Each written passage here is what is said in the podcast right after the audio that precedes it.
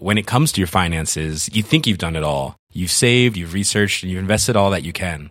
Now it's time to take those investments to the next level by using the brand behind every great investor, Yahoo Finance. As America's number one finance destination, Yahoo Finance has everything you need whether you're a seasoned trader or just dipping your toes into the market. Join the millions of investors who trust Yahoo Finance to guide them on their financial journey. For comprehensive financial news and analysis, visit yahoofinance.com, the number one financial destination, yahoofinance.com.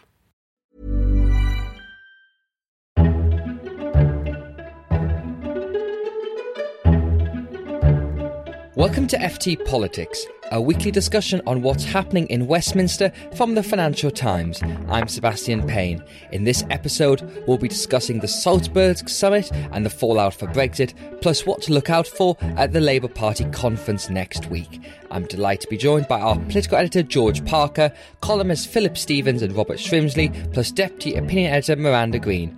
Thank you all for joining. And if you liked this episode of FT Politics, don't forget to subscribe through all the usual channels to receive it every Saturday morning. The Salzburg summit was supposed to be a breakthrough moment for Theresa May, where the EU offered a stepping stone towards sealing a withdrawal deal in October or possibly November. But for the Prime Minister, it didn't quite go to plan. She was tersely rebuked by Donald Tusk, President of the European Council, who rejected her Chequers proposals. And in response, Mrs May stood outside Downing Street to say she will not be bullied and the two off the shelf options for Brexit simply would not work. And so, once again, the talks are at an impasse. George Parker, you've um, been jetting around the world. You're back in London after being at the summit.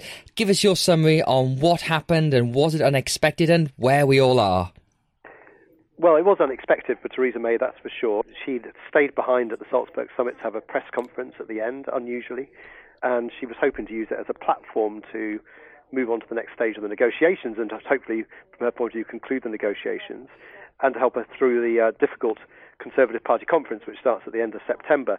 Instead of which, the whole plan started unravelling the moment that Donald Tusk started to speak, where he basically said that the plan that she'd unveiled, the Chequers plan, wouldn't work in key respects, basically mocking her on social media, and essentially saying she only had four or five weeks to engineer a breakthrough on the big outstanding issue of the Irish border question. So all of this came as a bit of a surprise. And while it's true that the things that the EU leaders, including Donald Tusk, were saying were not new, that they don't like important parts of the Chequers plan, it wasn't how it was supposed to pan out because all of the signals from Brussels to London had been this summit was supposed to be a helpful one for Theresa May, that they actually wanted Theresa May to be in a strong position politically in the UK, so that she'd be able to deliver the compromises necessary to get a Brexit deal at the end of the process. Instead of which, Theresa May returned to Britain to headlines shouting about her humiliation in Salzburg and basically handing a huge stick to the Eurosceptics with which to beat her with at the uh, Tory conference. So, what do you think went wrong here? That obviously she said there was this briefing from Downing Street about this being a stepping stone, about the warm words coming from EU leaders. Something must have gone awry in the whole process. Yeah, I mean, it was it wasn't just that people were misled over in Britain. I mean, Alex Barker, my colleague in Brussels, were picking up the same thing. This was supposed to be a constructive and helpful summit for Theresa May. So it's a good question what went wrong. I think a lot of the mood music from the British side was very unhelpful before the uh, summit. For example, Michael Gove, the Environment Secretary, suggesting that Chequers was a useful starting point, but a future British Prime Minister would try and unravel the future relationship with the EU.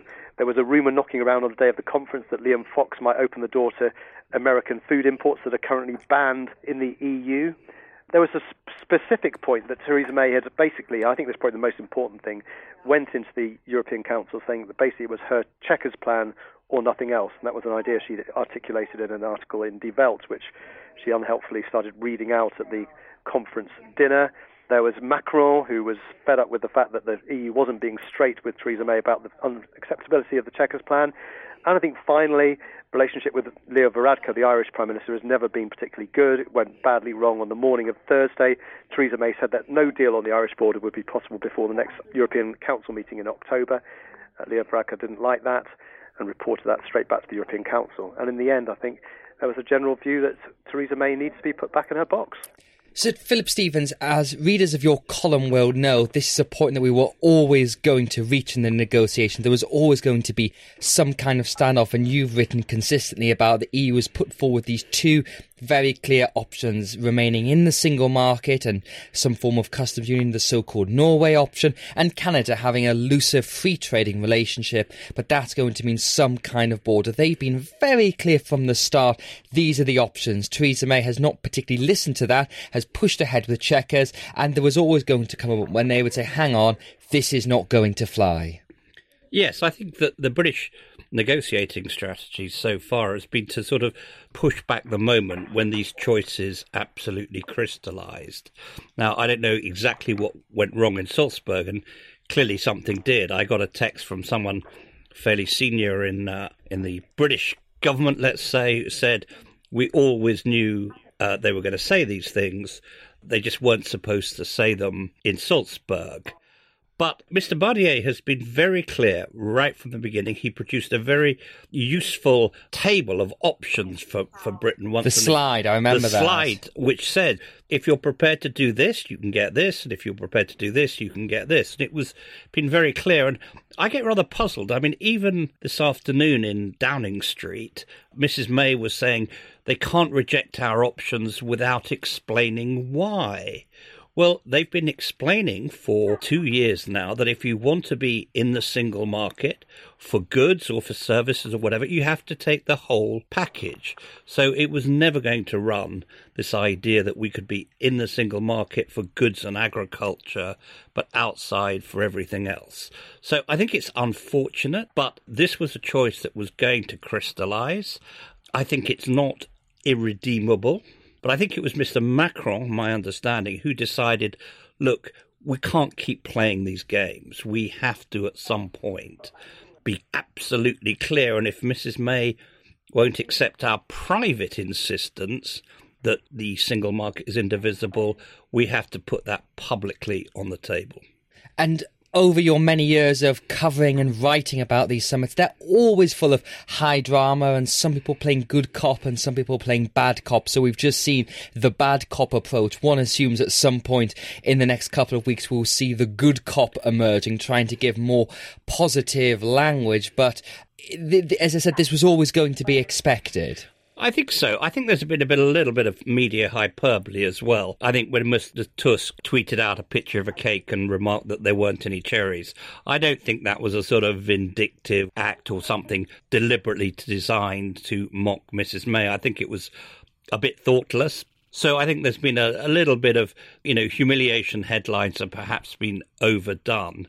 But Britain does face this very, very important choice about if it wants to remain close to the EU in economic terms, in trade and investment terms, and to continue to get those benefits, it has to accept the obligations. And the other point here, and this is where I think the British often forget, these other countries have politics too.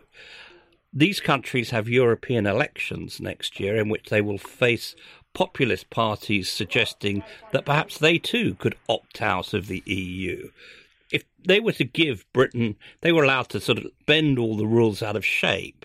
You know, what would stop the Italians saying, well, we'd quite like to be out of the single market for this, but in it for that? So I think this is a moment of truth. It's a bit early, it's a bit awkward, but it was always unavoidable. So, George, that aside, it is certainly ramping up the pressure on Mrs. May at home. We've seen typically Jacob Rees-Mogg has popped up this afternoon and said this is more reasons why she needs to chuck Chequers and move towards the Canada option. This is where you find the sort of strange unity between Michel Barnier and the hard Brexiters, because the hard Brexiters want a very loose trading relationship, although they don't quite have any answers on how to deal with Ireland. And Michel Barnier has taken, as Philip said, this approach of you're in the club or you're out of the club. So where does this leave the Prime Minister now? Well, she's facing a difficult uh, two weeks, without a shadow of a doubt, and a very torrid Conservative Party conference. And I agree with Philip, this moment was always going to come, this moment of crisis, this darkest hour, as I think the Austrian presidency have called it. But the expectation was that would happen at the mid October council rather than before the Tory conference. And this is why I think what happened in Salzburg has played into domestic politics because it's made Theresa May look weak at a time when she really needed to be strong. And that makes it harder for her to engineer the kind of compromises, as I was saying earlier, that she needs to do. She will come under pressure at the Tory conference now, as you say, from the Eurosceptics saying Chequers is dead, and therefore follow the logic of Michel Barnier's famous stair slide that, you, that Philip was referring to there. Canada is the only thing that's compatible with Theresa May's red lines simple Canada style trade deal. The problem with it, of course, is there's an economic problem which it creates friction at the border, disrupts just in time supply chains and all the rest of it, and of course it doesn't solve the issue of a borderless frontier in Northern Ireland Northern Ireland and the Republic. Those are the two problems with it. The other thing I think is the political problem of moving to a Canada style solution, which is that now that Theresa May set out a Chequers plan, which is essentially a softer vision of Brexit, if she now decides, right, well, that didn't work, the next best option is to go down the route advocated by Boris Johnson and Jacob Rees-Mogg, then suddenly you open up an entirely new can of worms because Parliament, I suspect, will not vote for a version of Brexit which is more tilted towards Jacob Rees-Mogg and Boris Johnson and away from the approach that Theresa May has already articulated. So we haven't heard very much from the pro-European Conservatives recently for good reason. They think the argument's been going in their direction. But you'll certainly hear a lot more from them if Theresa May starts tacking towards Rees-Mogg and Boris Johnson.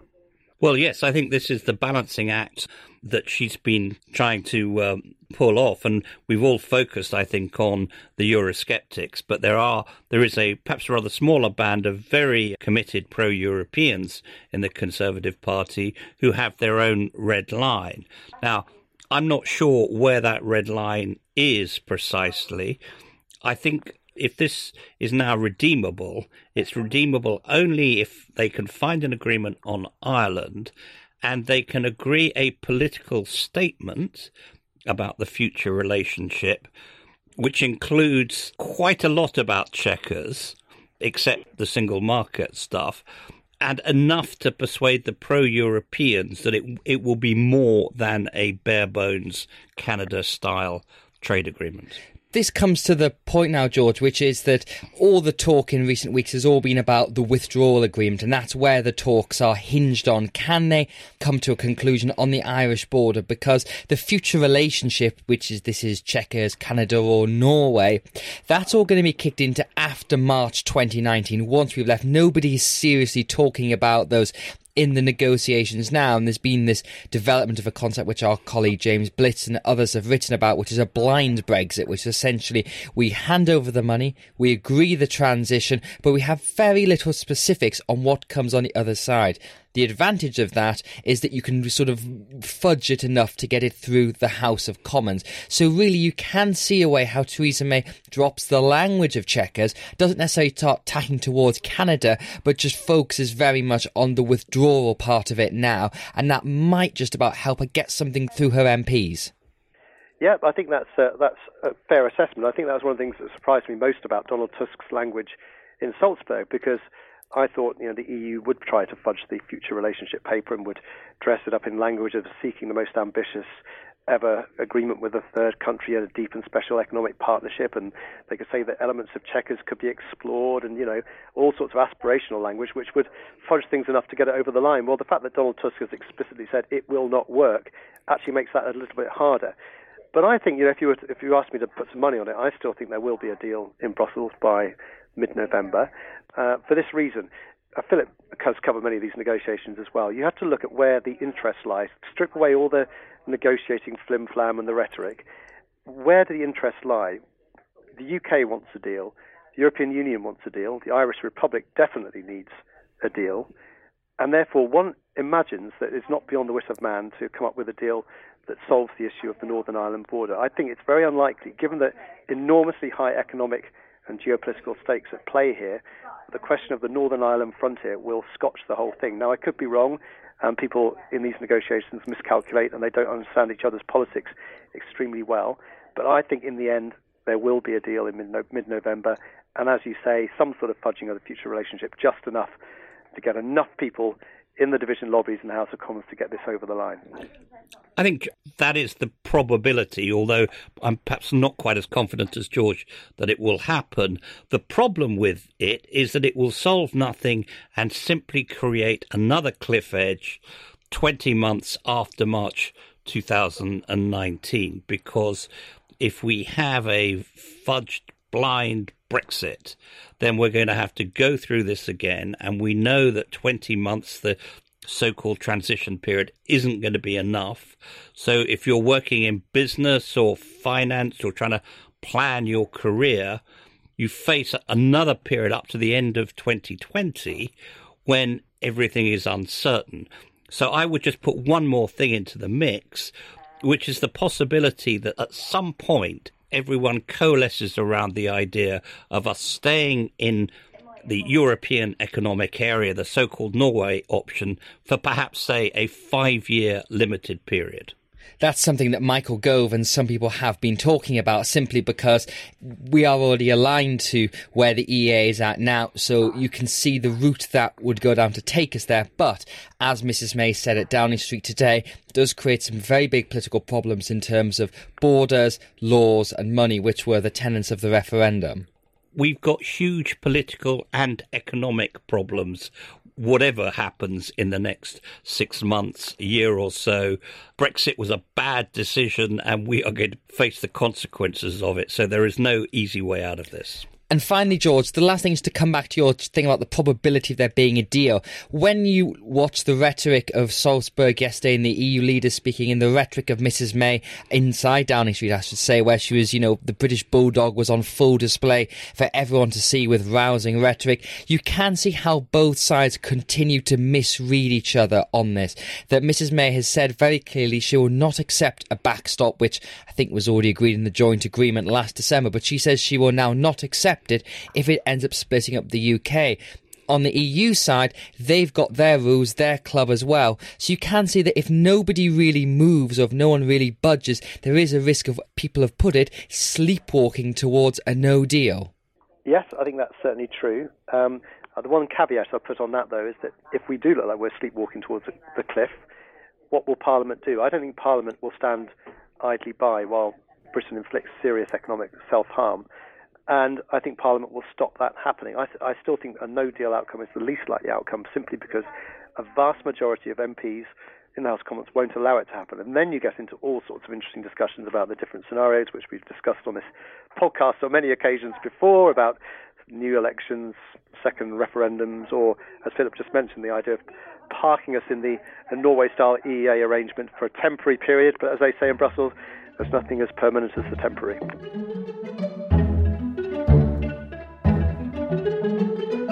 Labour conference is kicking off this weekend in Liverpool and it's set again to be an interesting one. Jeremy Corbyn's control over the party is now complete, so there are only two real questions to be answered. Will the party vote to hand more powers over to the membership about selecting or deselecting its MPs? And will the trade unions and other parts of its membership force Labour to endorse a second referendum on the EU membership? Robert Shrimsley, the last few Labour conferences since Jeremy Corbyn became leader were all about challenges from the moderates. What are the moderates going to do? Are they going to break away? Are they going to speak up? None of those questions really stand this year because over the last year, the NEC has now fallen entirely into Jeremy Corbyn's hands. There's no real prospect of people like Liz Kendall, Chuka Umunna, the people who used to be the centre of Labour Party regaining power. So this once again is going to be Mr. Corbyn's conference yes and no. It's worth remembering, of course, that the issue around the moderates is no longer whether they can reclaim power within the Labour Party, but whether they stay in the Labour Party. And it was exactly these kind of internal reforms that drove out David Owen and Shirley Williams from the Labour Party when they went to form the SDP. So I think they're still there in the mix for this story. And the reason we know they're in the mix for this story is because the leadership is trying to work out how to balance these reforms in a way that don't lead immediately to the kind of mass deselection that would be the spur, quite probably, for a split in the party. And what's been very obvious in the last couple of weeks is the divergence between the leadership, Jeremy Corbyn, John McDonnell, and the momentum supporters over this issue because they want full democracy and as many rights as possible to get rid of MPs, to choose the leader and so on. And the leadership, now safely ensconced, is beginning to see the merits of centralisation now that they've got all the power in their own hands. So I think the internal reform debate could be a little bit more interesting. And Jeremy Corbyn, because he is secure, could actually get some setbacks on that issue in particular Miranda Green, this all comes to the fact that there are a lot of Labour MPs who still don't really accept Mr Corbyn's leadership, that some of them have come around to it, some serve under him, but an awful lot of the Parliamentary Labour Party still don't particularly want him as Prime Minister or as leader of the Labour Party, and the leadership does know that. So the question is really what happens about that? Do those MPs sort of sit on their hands, wait, and hope to be a moderating force for a Labour government, or will, as Robert said, this so called democracy review,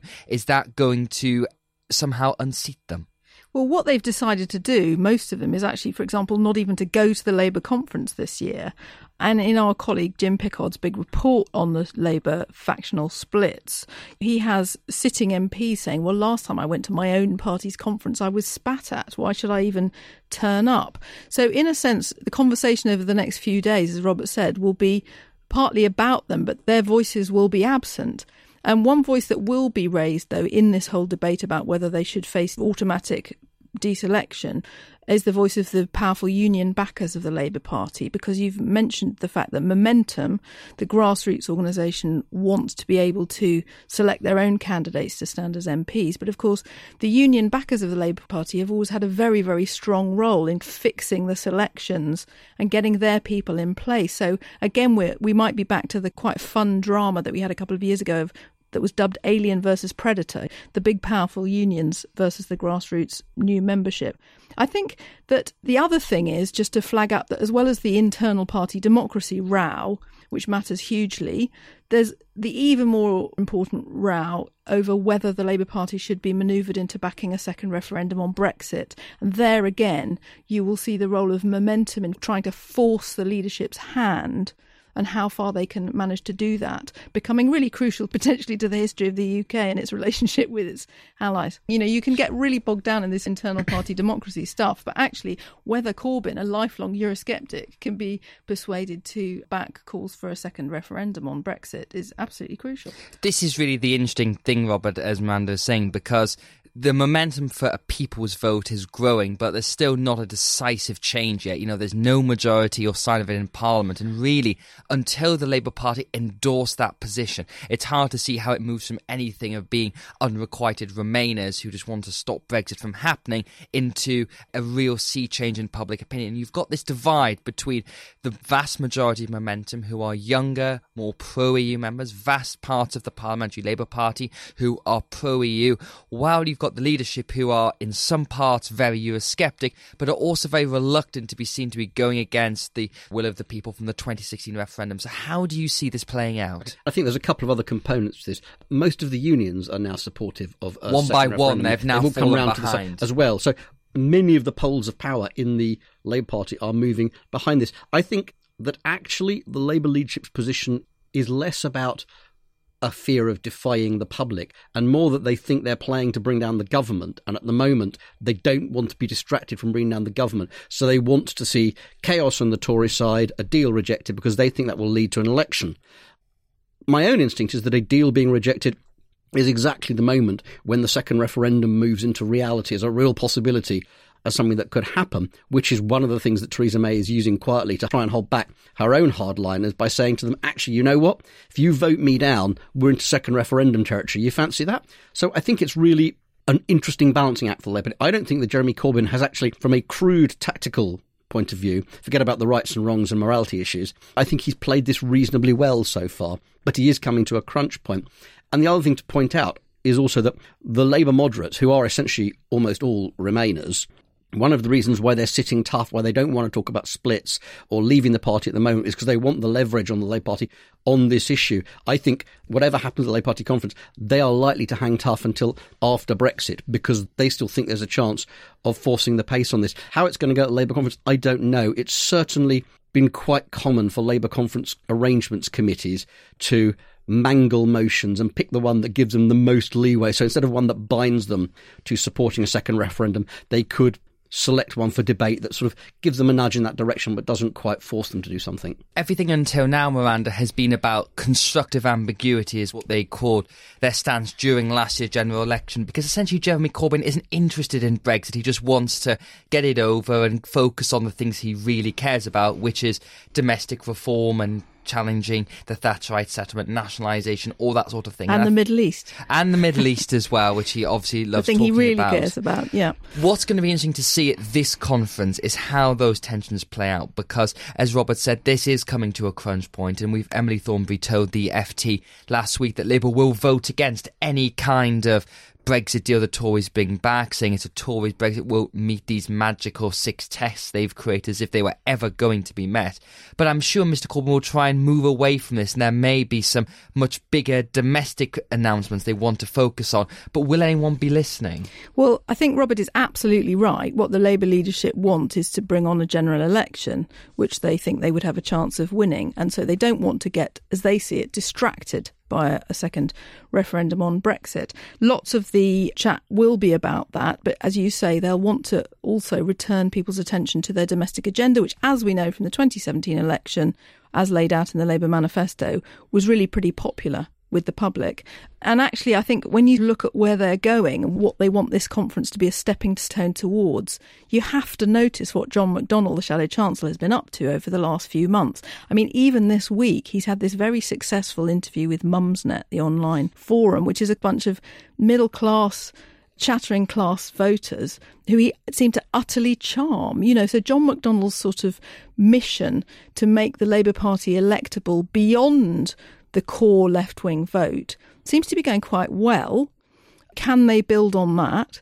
And that also then takes you to the problem that they might feel that they have if there is another general election later rather than sooner, which is does Corbyn continue to be a massive asset if you're trying to win the keys to number 10? Because what John McDonnell's trying to do with this sort of economic agenda is clearly about winning an election. Is that what Jeremy Corbyn is up to? I think that's becoming quite a fundamental question. Yeah, I think this is absolutely right. But I think I see quite a lot of people saying, you know, Labour should be much further ahead in the opinion polls and Labour's not talking enough about the economy. And I agree with both those points, especially if you think that we're in a crisis parliament where an election could come at any time. But if you step back and say, well, let's just suppose that this government does last something approaching a full term. We're in the first year since an election. This is the year when you get the domestic rubbish out of the way, when you have your internal party reforms. It's also, because of Brexit, a year when almost nothing else can be heard in politics. There is such an enormous central issue that even the things that John McDonnell is saying, which are interesting and important, are going to be drowned out a little bit by Brexit and by the second referendum. But it's okay because he can keep saying them. And I think in setting out the strong economic agenda that he has, it is possible to establish the building blocks for what Labour will be about as and when an election comes. So it's really important. But I do think, even with a strong day's coverage, which he'll probably get when he makes his speech, this is all about Brexit. You know, the internal reforms are interesting to a small number of people and they have consequences. But the second referendum vote is the big story of this conference. Labour Party's position on Brexit is the one that really matters for the next 12 months. And that's the one that will rightly get most attention. And I think also it's interesting from the point of view of whether they can solve this problem they've now got, which is, according to a recent quite interesting set of focus groups by Britain Thinks, that traditional Labour Party voters think they've gone from a casserole party to a quinoa party. But, you know, it's this question of can you move your position on a Brexit referendum without further alienating those traditional blue collar Labour voters whilst keeping the younger, more left wing ones on side? I think the other thing, finally, that's going to be interesting to look at, Robert, is who are the key figures who cut through and make news from this conference, because that's often a measure of who's up, who's down, who's doing well. As you said, Mr. Corbyn's speech on the Wednesday will no doubt be the main event, as said John McDonnell as well, if he has any more bold economic announcements to make. There's lots of rumours going around that there will be something again decisive. Last year, it was all about focusing on the nationalisation agenda. But I think you can see a sense where you hear more from that next younger generation who came into Parliament last year, who are often touted by Corbynites as the future people like Dan Carden, who's the MP for Liverpool Waverley, Laura Pidcock, who's an MP for Durham. These people are seen as the next generation of socialist leadership, as John McDonnell likes to call them. And you can see those people really break breaking through? Who are the interesting ones that you'll be watching out for? Well, I slightly disagree with you, Seb. I think that when we talk about breaking through, you're probably only talking about breaking through with journalists. I mean, right. there's clearly absolutely no way that any of them are going to gain any attention from the, the general unless public. they do something extraordinary. Interesting and I think, figures, I and I say. think that actually it's very hard for anybody other than Corbyn and McDonnell to break through into the public consciousness at all out of this conference. But if I was looking at people, I would be looking a little bit nearer to the top at people like Rebecca Long Bailey and Angela Rayner. People are in the shadow cabinet already and who are actually not at all well known by the public. I know you talk about the future generations as identified by the socialist part of the party, but I think for members, ordinary members, a lot of them will be looking at those people who are near the top. John McDonnell has, is quite patently pushing Rebecca Long Bailey for the succession in the future. Angela Rayner's looked very impressive. Emily um, Thornberry's um, pushing herself. Well, Emily Thornberry's already sort of there and thereabouts, but I think I would be focused a lot more on those people because I think you want to see if any of them can rise to the kind of national status that currently only really Corbyn, McDonnell, and maybe Diane Abbott have. I think Angela Rayner is extremely impressive. And, uh, you know, education's my area. She's got this sort of impeccable, very interesting, compelling backstory and she doesn't have any of that kind of quinoa Islington taint. And she's never said anything controversial and Corbynite on, for example, you know, anti Semitism. And she is definitely one to watch, I would say. She resonates greatly.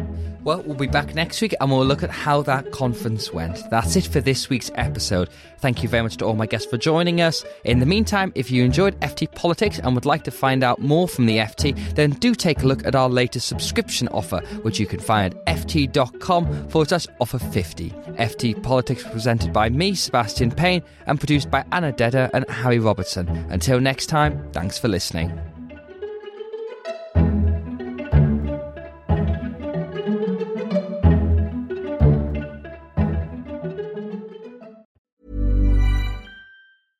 When it comes to your finances, you think you've done it all. You've saved, you've researched, and you've invested all that you can.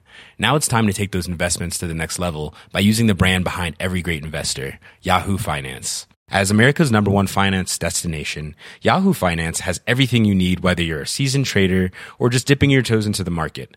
Join the millions of investors who trust Yahoo Finance to guide them on their financial journey. For comprehensive financial news and analysis, visit yahoofinance.com, the number one financial destination, yahoofinance.com. Here at Bellingcat, we get to the bottom of things. From a global crisis to an underreported event, we find the facts using publicly available tools and resources, uncovering what is hidden on and below the surface. We connect the dots using social media posts, satellite images, and public records, and empower others to do the same by sharing how we do it. The ability to do so is only made possible by our readers, supporters, and community members. Care to join us? Learn how at bellingcat.com.